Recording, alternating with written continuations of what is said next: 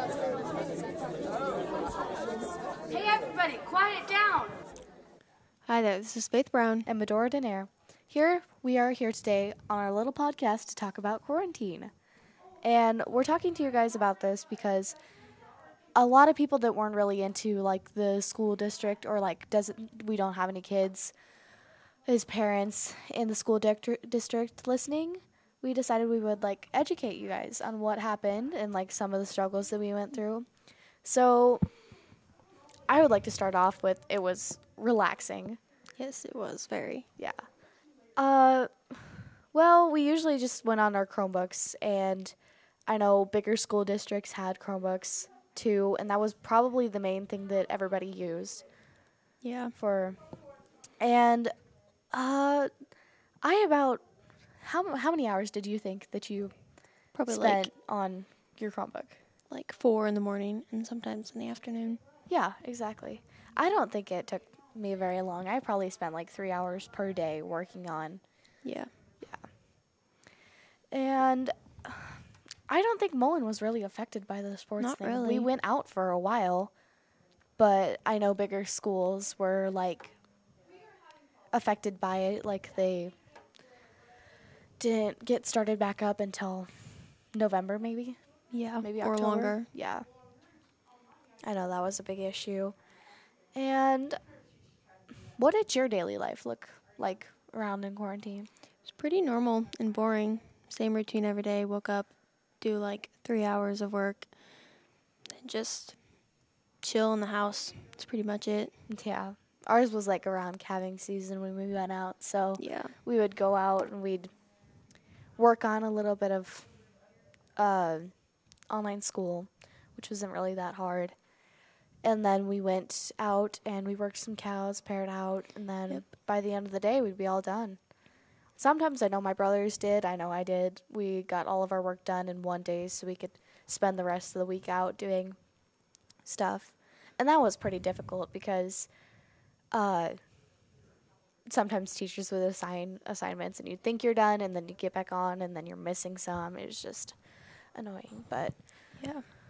I think we all understood that the teachers had a lot of stuff going on too in quarantine. I can't imagine being a teacher, Yeah, that would have been really hard with like signing every all single those day. students and like every week all the teachers they had like one big Zoom with each other like Mhm. discussing all of the classes.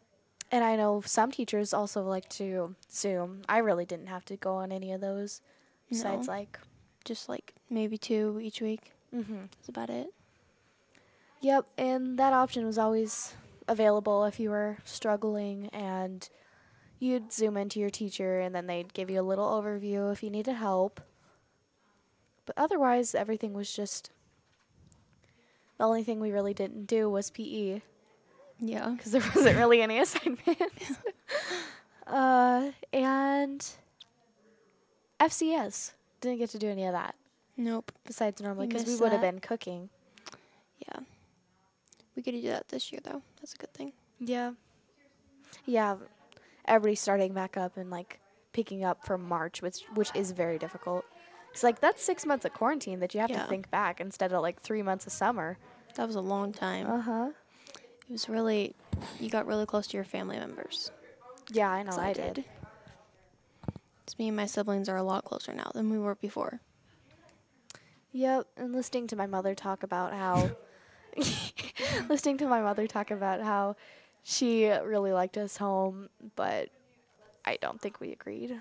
I'd rather be closer to my friends anyway. Yeah, my dad liked us home just because of calving.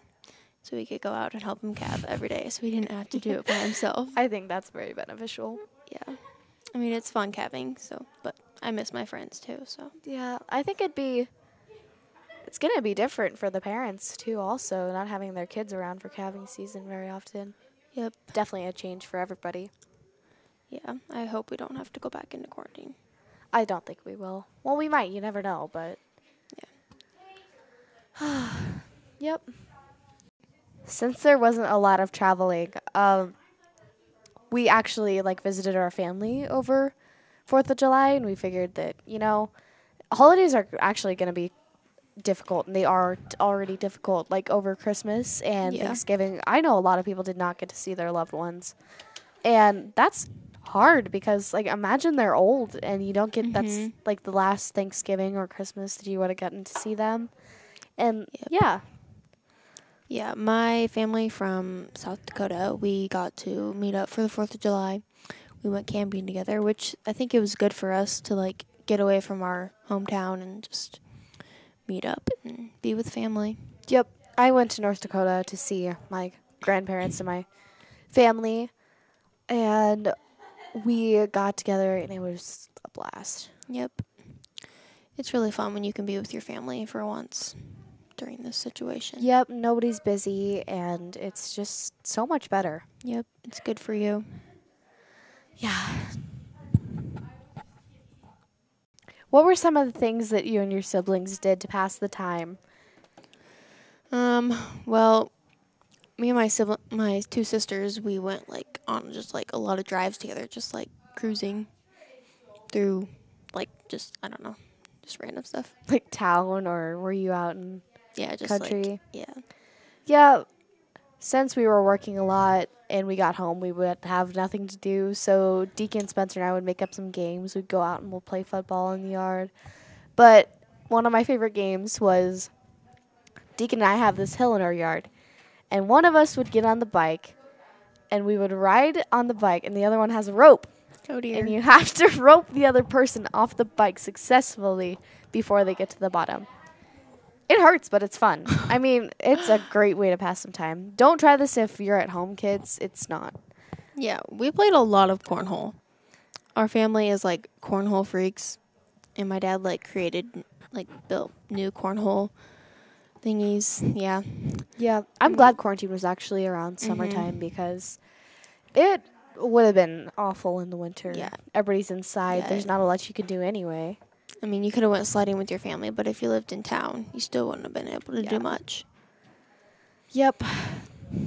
And I'm just gonna say this: if you live in town, you're missing out on a lot living in the country because there's a lot of stuff to do during quarantine. Yeah, I feel like most people that I've talked to that lived in the country did uh, hang out with most of like like Brooke over here. She hung out with Natalie almost every single day in the quarantine because nobody had anything else better to do. Yep. I feel like I'm old when I say that. Yeah. Ride to town on my horse because we had nothing better to do. Yeah, my best friend was probably my sister Bella, because she's around my age and we did pretty much everything together. Yeah, I definitely got to know my siblings a little bit better. And we actually played a lot of video games when we were down in the basement. And oh my gosh. I did that too with my brothers, because they got like three new video games and we played those like maybe once a week. Yep. And quoting from my brothers, I got a lot funnier over quarantine. I just don't think they really knew me, I guess. Like, we got a lot closer. Thank you guys all for listening. We've got more podcasts lined up for next week. This is Medora. And Fayth.